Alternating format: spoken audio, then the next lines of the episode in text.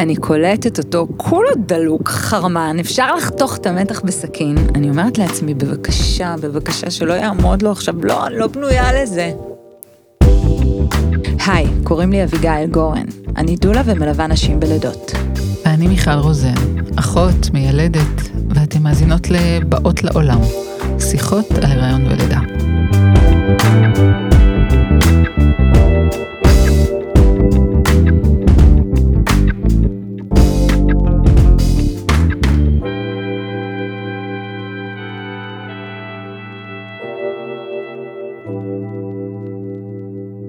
שאלתן את עצמכן פעם, הסקס הראשון, הפעם הראשונה הזו אחרי לידה. מי אמור ליזום את זה?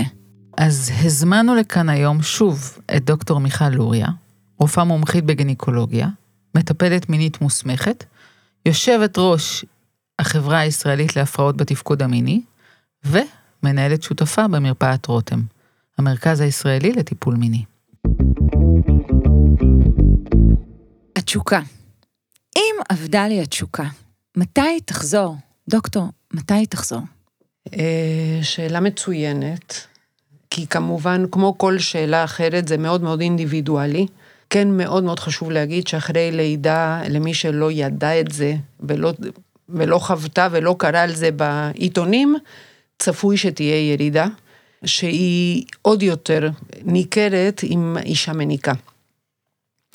זה קשור בהמון דברים, זה קשור קודם כל לשינויים של הגוף, זאת אומרת זה לא, אם זה לידה ראשונה והיו תפרים, אז יש זמן שלוקח לאזור להחלים, יש הפרשות במשך כמה שבועות, דימום בהתחלה ואחר כך הפרשה, יש את השינוי ההורמונלי, לפני הלידה היה ממש כמות מאוד מאוד גבוהה של אסטרוגן, של הורמוני מין בכלל, זאת אומרת, שוב, רוב, כמו שאמרנו בפרק הקודם, רוב האנשים יחוו אפילו עלייה בחשק במשך ההיריון, ואז אחרי הלידה כל הדבר הזה צונח בצורה פתאומית, וזה מאוד מורגש. בנוסף, אם אישה מניקה, הורמון החלב גורם לעיכוב נוסף בכל הציר ההורמונלי. אישה מניקה מבחינה הורמונלית, זה כמו אישה בת 60. וואו. אין יצירה של אסטרוגן, אין יצירה של טסטוסטרון, שזה הורמון גברי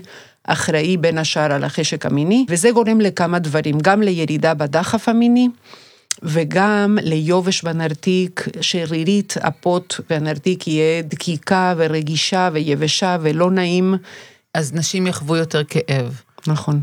Okay. וזה אגב הדבר, החלק הזה של החוסר אסטרוגן ברקמה של הפות והנרתיק, זה ניתן לטיפול מאוד בקלות, וזה חשוב לדעת. זאת אומרת, אם אישה, בוא נגיד שאם היו תפרים, התפרים כבר הבריאו, ועדיין יש קצת צריבה, קצת יובש, אז אפשר גם להשתמש בחומרים מסככים, או אפשר לבקש מרופא הנשים מרשם לאסטרוגן מקומי. אנחנו מרגישים מאוד מאוד בנוח להמליץ, כי זה לא נספג כמעט בכלל מחזור אדם, וזה עושה עבודה מקומית מדהימה, זה באמת משנה מאוד את המצב. אבל אני חוזרת לשאלה, התשוקה, מתי התשוקה חוזרת? את יודעת להגיד לי, אם אחרי חצי שנה זה לא חוזר, אז צריך לבדוק? אז קודם כל, סליחה שאני לא עונה תשובה קצרה ופשוטה, זאת אומרת, כעבור 8 חודשים, אבל מה שקורה זה שהתשוקה, כפי שהבנו אותה קודם, יכול להיות שלא תחזור לאותה תחנה. יכול להיות שהרכבת הזאת נסעה לתחנה אחרת, וצריך לקחת את זה בחשבון. שהתשוקה שתגיע, כשהיא תגיע, לא בטוח שהיא חזרה לנקודה ההיא, כי הכל השתנה. זה לא כבר זוג לבד, אני מדברת כמובן במקרה בלידה ראשונה. כן. שעד רגע מסוים היינו 2, ועכשיו יש 3, אז יש גם את העייפות, צריך לקום באמצע לילה, גם יש השדיים גדושות, אם הוא מתעורר, יש זוגות שישימו את התינוק, תינוקת לישון ליד המיטה. ומשהו זז בתוך הזוגיות. אז בעצם התשוקה, היא לא חוזרת לתחנה ההיא, היא הולכת לתחנה אחרת, ויכול להיות שהמיניות החדשה אחרי הלידה תהיה מאוד אחרת.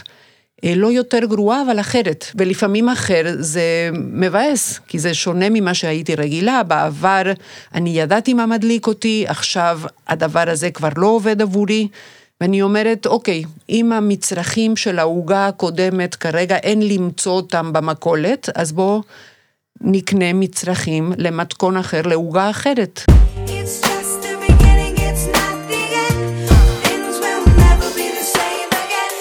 אוקיי, אז אני שומעת אותך, וכמו עולה לי, בואו נהיה סקרניות כלפי התחנה החדשה שהרכבת שלנו הגיעה אליה. כי את התחנה ההיא אתם עזבתם. ברגע שעזבתם את מפתן הדלת ויצאתם ללדת. וגם התשוקה שלכם זזה לתחנה חדשה. שיכולה להיות מאוד דומה לקודמת, אני לא רוצה להגיד, נשים אחרי הלידה לא תהיה תשוקה כמו שהייתה, זה לא נכון, כי לפעמים יכול להיות שבמשך הדרך יהיו דברים נוספים, אבל לרוב יידרש לכך תנאים מסוימים, לא להיות עייפים, שלא יהיה חשש שהתינוק יתעורר. המחקר והמציאות מראים שכשילד מאיים או תינוק מאיים להתעורר, זה מוריד את החשק, מוריד את הדחף, יותר בנשים מאשר בגברים. מדהים. אז אנחנו יודעים שכל הדברים האלה יושבים שם, ועלולים לעשות רעש רקע שצריך לדעת לנטרל אותו. נשים יותר מגברים, גם יותר עסוקות במחשבות בזמן מפגש מיני, פחות מרוכזות במתרחש, הרבה פעמים הוא התעורר, מה יקרה, האם קניתי, לא קניתי, האם עשיתי, אוי, יש קטם על התקרה, לא, מזמן לא צבענו, זאת אומרת, לפעמים בזמן מפגש מיני, המחשבות עפות למקומות אחרים, בטח אם יש תינוק בבית, וחלק מהעבודה זה להיות מרוכזים במתרחש, ואז תוך כדי יכול להיות שהתשוקה תתעורר, אם נהיה מאוד מכוונות להיות מרוכזות במתרחש, ולא ניתן... כאן ועכשיו, כן. זה מוביל אותי לשאלה על הפער. נשים אומרות לנו, אני רק חולמת על לישון מחובקים ולהצליח לישון 3 שעות ברצף עד ההנקה הבאה, והוא חרמן, עומד לו רק מלהתחבק. איך מגשרים על הפער הזה? אז קודם כל אני חייבת להגיד שזה לא תמיד המקרה, ואת גם יודעת את זה, לא, כאילו להוריד רק מתח לאלה שלא, זאת אומרת, אני בטוחה שיש נשים שמאוד חוששות מהדבר הזה, אבל אני גם רוצה להגיד שיש גברים שאולי הם, גם אם מרגישים קצת דחף מיני, ויש להם זקפה, ובא להם לשכב, לא בהכרח איזה, חייבים את זה כאן ועכשיו, ובגלל זה חשוב לדבר. כי האישה יכולה להרגיש במתח מאוד גדול, שהיא נדרשת עכשיו לספק את מה שאישה אמורה לספק, ויכול להיות שהוא מרגיש דחף, ורצון לקרבה, אבל אין בהכרח איזו ציפייה שאם לא יקרה מה שאמור לקרות, זאת אומרת, להיות בשיח הזה, זה מה שאני אומרת. אוקיי, אז בעצם את אומרת, הפתרון הראשון או לפער זה תקשורת. תמיד. אוקיי. כי אנחנו לא נוכל למנוע את הפער, אבל נוכל לגשר על הפער עם התקשורת. נכון, לא נוכל למנוע את הפער, הפער כשהוא קיים, והוא שכיח, אגב, בכל זוג יש פער, תמיד יש אחד שרוצה, אחד יותר מהשני, רוב הזוגות מצליחות לנווט את זה בצורה שלא גורמת למצוקה, כשיש פער, לא בהכרח חייבים להעלות את החשק, להוא שחסר לו, זה לא הפתרון, אוקיי, חסר לך, או חסר לך חשק, בוא נעלה לך, לא, צריך להיות... הוא לא תמיד הבעייתי.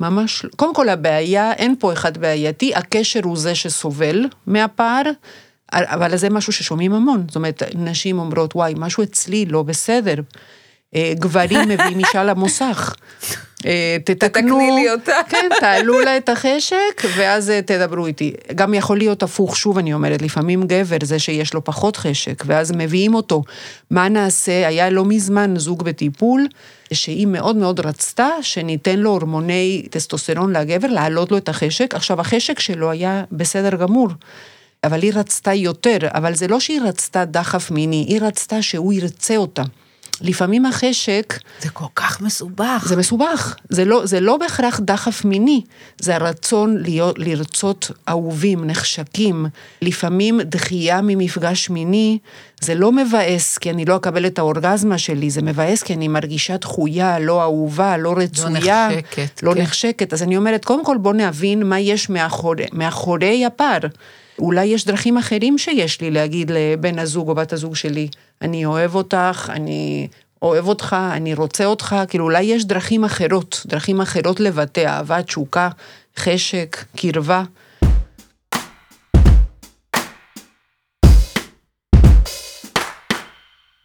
בכלל, טכנית, מתי מותר לחזור לעשות סקס אחרי לידה? אנחנו יודעות שהנרתיק לא יחזור לקדמותו בדיוק כמו שהיה, והוא לא יתהדק בדיוק כמו שהיה, כאילו. נשים אומרות לי, אני מרגישה פעורה. מתי טכנית אפשר לחזור לעשות סקס? אז ככה, אז קודם כל מקובל לחשוב שהרחם לוקח לו כ6 שבועות עד שהוא חוזר למצב שהיה לפני ההיריון. אז זו התשובה הפשוטה.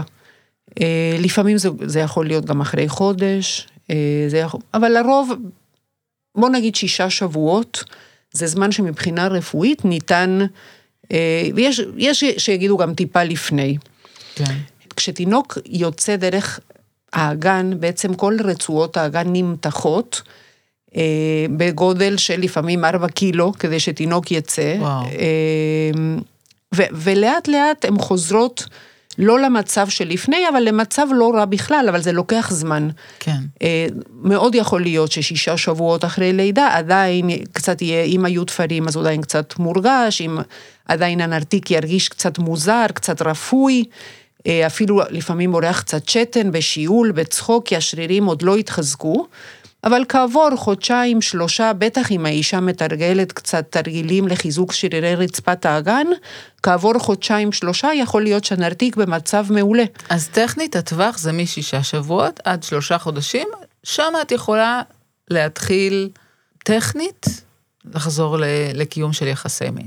נכון, אבל התשובה היא ממש לא טכנית. זאת אומרת, הרחם חזר לקדמותו, הנרתיק פיקס. אבל עכשיו המיניות... נדרשים עוד כמה איברים, בשביל שהדבר יעבוד.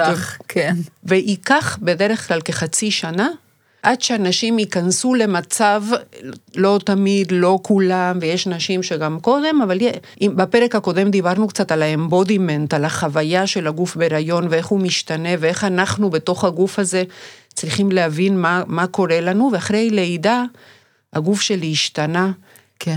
וצריך ללמוד את הדבר הזה מחדש, השד שלי, הוא שלו, הוא של התינוק, מה קורה פה, תהליך שמשתנה מאוד מאחד לשני, אבל זה יכול לקחת כמה חודשים טובים.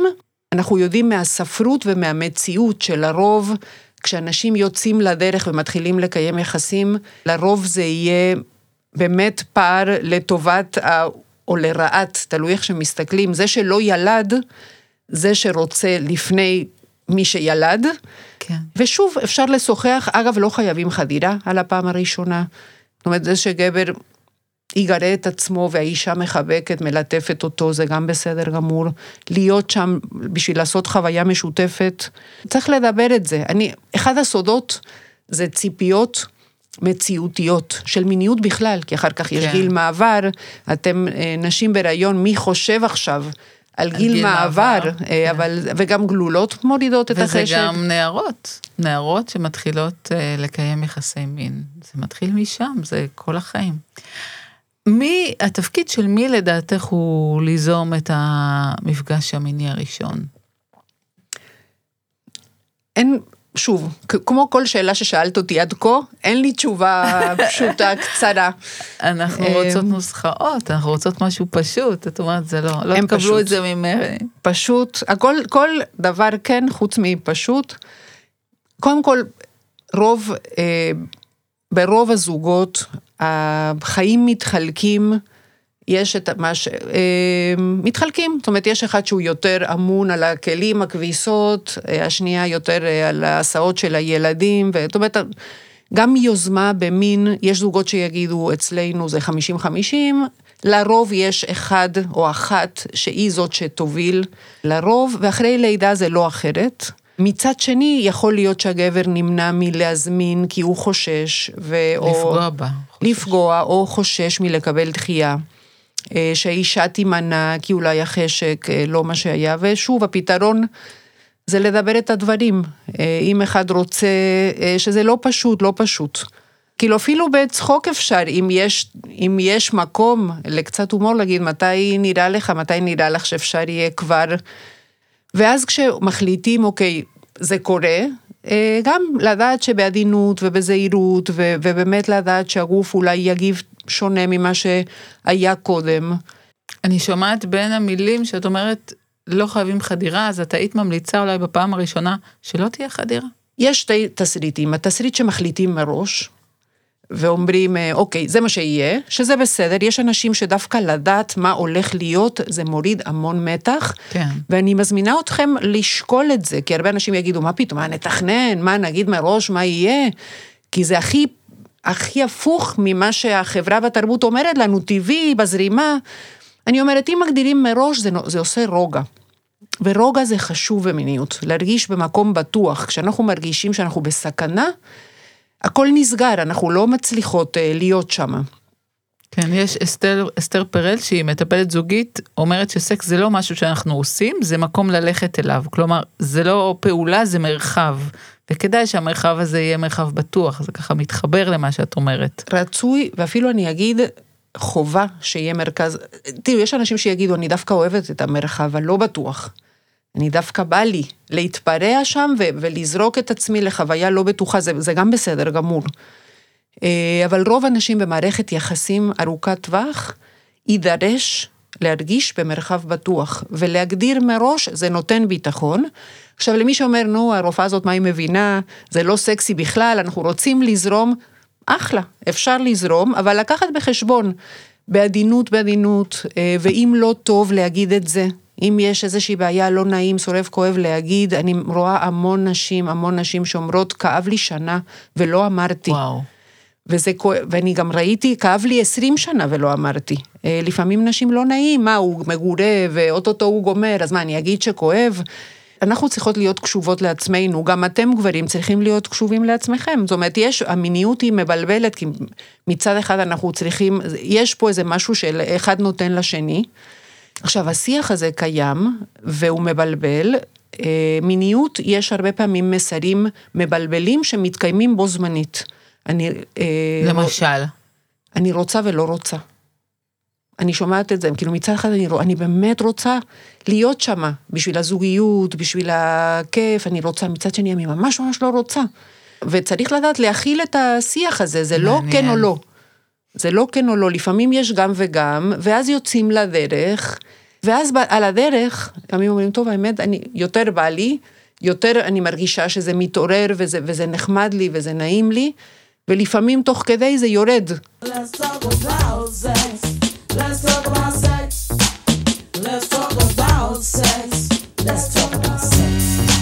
כתבה לנו איזו מאזינה, אחרי הלידה אני הרגשתי שהגוף שלי הפך מכונה לילדים.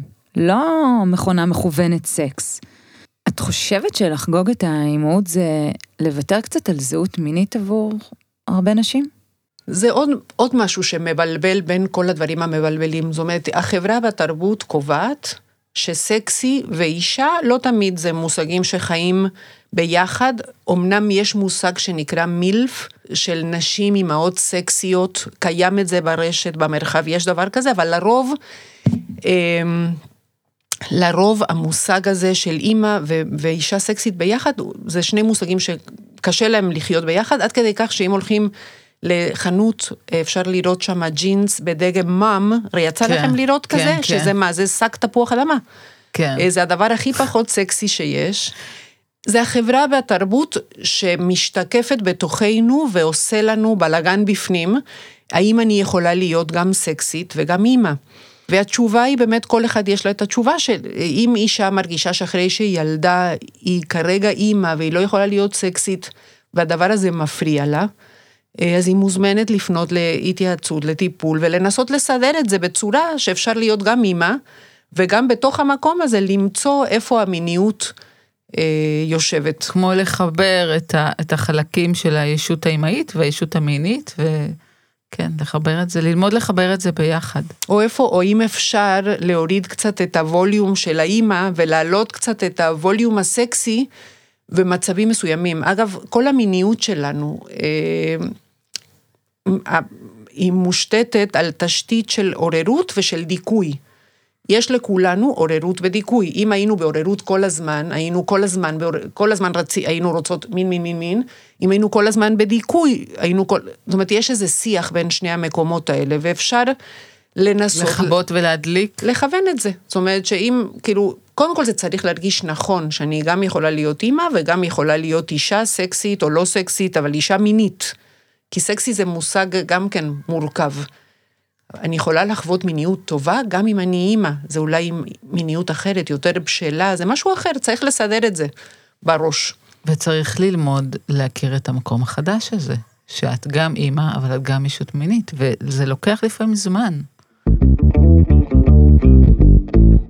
טיפול מיני מתחבר יותר לשלבים אחרים, ולא דווקא לאחרי לידה. אנשים חושבים על טיפול מיני, והם חושבים על זה טוב, זוג שנשוי 20 שנה, אז הם ילכו אולי לטיפול מיני, והייתי רוצה שתתני מקום לזה, שלפעמים צריך להגיע קודם לטיפול. את יכולה לסמן את הקו של מתי כדאי להגיע לטיפול?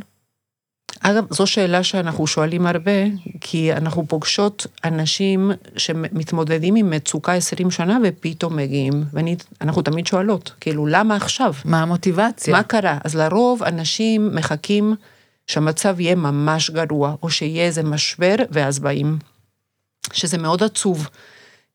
כי כמו שאמרתי כבר בפרק הקודם, לפעמים אפשר התערבות קטנה, אם הקושי הוא לא מאוד הסתבך, ואפשר איזה טיפול קצר וקצת כלים לדרך, והכל מסתדר, וככל שיותר זמן לוקח לגשת לטיפול, זה כמו שערות סבתא, היה פעם גרגיר סוכר, היום זה נהיה בלגן, הוא כבר חושב, כן, לא אוהבת אותי. כמו זה כדור שלג, כן? כזה שמתגלגל ומשפיע על כל מיני חלקים בחיים שלנו. ואז כשמגיעים זה כבר מאוד, זה יותר רגיש, זה יותר מורכב, יש שם רגשות יותר קשים. יותר היסטוריה כבר מאחורינו. אז בגלל זה בהחלט רצוי להגיע, שוב, אין, בוא נגיד ככה, זה לגיטימי לגמרי כשיש איזה קושי, הזוג יגיד, זה יחלוף, כי אנחנו יודעים שחלק מהדברים יחלפו.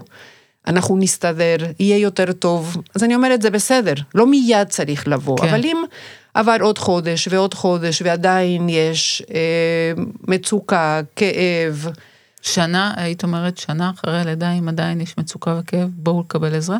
אפילו, זה יכול להיות לפעמים כמה חודשים בודדים, אבל הכאב, אני כרגע מדברת על כאב רגשי מאוד גדול, אז לא צריך לחכות לכאב מאוד גדול, כשרואים שהדברים מתחילים להסתבך, חבל לחכות שזה מתפתח למשהו יותר מורכב. וזה נכון להגיד ש30% של גברים ונשים יחוו בעיות במיניות שלהם? קודם כל באוכלוסייה הכללית, בכל הגילאים, בכל היקום, בכל המגזרים, 40% מהאנשים ו30% מהגברים, יש איזשהו קושי במיניות. שמעתם את המספרים? 40% מהאנשים, 30% מהגברים. אז בואו רגע ננרמל את זה. זה מאוד מאוד חשוב להניח את הגודל של המצוקה, שנשים וגברים חווים סביב מיניות. עכשיו, אמנם המספרים של קושי ותפקוד מיני מאוד מאוד שכיח, רמות המצוקה הן שונות. יש אנשים שיש שפיכה מהירה ממה שהיו רוצים, אבל הם דווקא, זה בסדר גמור מבחינתם.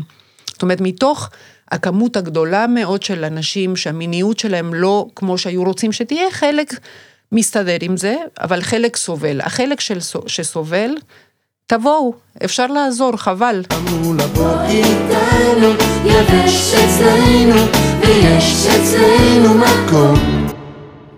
יש את המושג הזה חשק תגובתי. מה זה?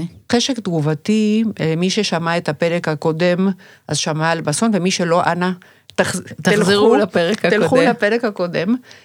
בסון היא הראשונה שהניחה את המושג הזה במרכז הבמה, והוא אומר שאנשים יכולים לצאת למפגש מיני, לדרך, תוך כדי מוטיבציה, רצון, כי יש סיבה טובה לעשות את זה, כי הוא אבא טוב, כי לא עשינו את זה 3 חודשים, זו הסיבה, אין לי שום חשק, אבל תוך כדי, אם המתרחש הוא נעים וטוב, החשק מתעורר, וזה חשק תגובתי, שהוא החשק השכיח בנשים שנמצאות בקשר ארוך טווח. יש נשים שיהיה להם גם דחף חשק לצאת לדרך, אבל יש המון נשים שיגיעו למפגש מתוך מוטיבציה, ואז תוך כדי המתרחש הוא טוב, ומתעורר חשק, וזה חשק תגובתי. כשמגיעות אלייך נשים או זוגות אחרי לידה לטיפול מיני, איזה סוג של תחושות את פוגשת בחדר? זה אשמה, כי לא בא לי, זה תסכול, מה יש? כל התשובות נכונות, אשמה בוודאי. אז את אומרת, כל התשובות נכונות זה אומר, אשמה, בושה, כעס, תסכול. פגימות. יש המון אנשים שהעולם שלהם מעולה, בכל תחום, מאוד מוצלחים, סטודנטים מצטיינים, אנשי מקצוע מדהימים, אנשי משפחה מדהימים, המיניות לא מדהימה. וזה מצב, פעם ראיתי בחורה, יום לפני החתונה. ואני אומרת לה, מה את עושה פה? את אמורה להיות פה במקום אחר. היא אומרת לה, אני לא יכולה, אני פגומה. זו הרגשה מאוד מאוד עמוקה, שדווקא במקום הזה היה אמור להיות טוב ולא טוב, מאוד מאוד קשה לשאת את זה. אז זה תחושות קשות, זה תחושות קשות, ואז בן או בת הזוג גם משחק תפקיד, כי לפעמים בן בת זוג מכילים את זה, לפעמים בן בת הזוג כועסים, או דוקרים בקטנה. אגב, כשבן זוג מכיל את זה, לפעמים זה מחמיר את האשמה. כן. אין לי חשק, אבל הוא בסדר, הוא לא לוחץ, הוא כזה חמוד, הוא בסדר, ואז אני מרגישה עוד יותר, לא בסדר. ומול כל החשש, יש את הסיפורים על נשים שהאורגזמות שלהן דווקא השתפרו אחרי הלידה. והלידה שיפרה להם את התחושות. לפעמים השינוי מבני היה לטובתן, או אם פעם הם ככה חוו כאב בזמן חדירה, פתאום אחרי הלידה יש הקלה. זו אגדה אורבנית, את מכירה את זה? לא, זה בהחלט קורה. זה לרוב לא קורה מיד אחרי הלידה. מיד אחרי הלידה לרוב יש קצת אתגרים, אבל באמת, וקשה מאוד להסתכל לטווח ארוך, כשאנחנו שקועים בתקופה מורכבת, מה אכפת לי, מה הולך להיות עוד שנה, עוד שנתיים, אבל לרוב אחר כך הדברים משתפרים. ובכלל יש, זה אגדה שהיא מציאות, שהמיניות של האישה לרוב משתפר עם השנים, כי אנחנו, וגם משתנה כל הזמן, ואם אנחנו יותר לומדות את עצמנו, את המקום שלנו, להקשיב לקולות הפנימיים שלנו, לבקש את מה שנעים לנו, זה משהו שלפעמים לוקח זמן להבין מה טוב, מה לא טוב, להגיד את זה, אז לרוב זה נהיה יותר טוב, בגלל זה אני אומרת, התחנות הבאות, הן לא פחות טובות, הן פשוט שונות, זה נוף אחר, זה משהו אחר, זה לא פחות טוב. אז יש למה לצפות, ואנחנו ככה לקראת סיום, את יכולה לתת לנו, את לא תאהבי את השאלה הבאה, את יכולה לתת לנו 3 טיפים לנשים אחרי לידה, לנסות למצוא מחדש את התחנה החדשה שהמיניות שלהם הגיעה. קודם כל, לא לדאוג. זה הדבר הראשון, זה הגיוני לדאוג. אין לנו כפתור לדאוג, לא לדאוג. נכון, אם היינו יכולים להזיז את הכפתור ללא לדאוג, היינו עושים את זה מזמן. אבל אני כן רוצה שתהיה תקווה בלב, שהמקומות החדשים הם לא פחות טובים, גם אם הם מאתגרים. דבר שני, אני כן ממליצה לתכנן דייטים קבועים. זה מרגיע, זה עושה טוב, זה נותן אופטימיזציה של המצב, זה מאפשר לנו להגיע למפגש המיני מהמקום הכי טוב האפשרי, כי מפגש מיני טוב דורש אנרגיה טובה. וגם נותן שליטה על המצב. וזה גם מוריד ציפיות, לא מותאמות, באמצע, זה מרגיע את בן הזוג, את בת הזוג, זה מרגיע אותנו, שאין ציפייה שכל הזמן, אין איזה סימן שאלה פתוח, כל הזמן יכול להיות כל מיני דברים, לא. זה יקרה, אני מציעה שוב, כל אחד יעשה או לא יעשה, אם מתאים לכם או לא מתאים לכם, אבל זו הצעה, ולהיות בשיח, וציפיות מציאותיות, כמו ש... אבל זה נכון לכל החיים, אגב. כל מה שאמרתי זה לא רק אחרי לידה, אלא זה בכלל נכון. החיים מיניים שלנו משתנים, יש עליות, יש ירידות, לא כל מפגש מיני חייב להיות מדהים, זיקוקי דינור, יש לפעמים כאלה ואחרים, זה גם בסדר גמור. ואם יש תקשורת, אפשר להגיע למקומות חדשים, ואם לא, אפשר לפנות לאנשים שמומחים לדבר. זהו. אז תודה רבה לך, דוקטור מיכל לוריה. תודה רבה, תודה לכם. ותודה רבה לאייל אנזיני, שהקליט וערך את הפרק.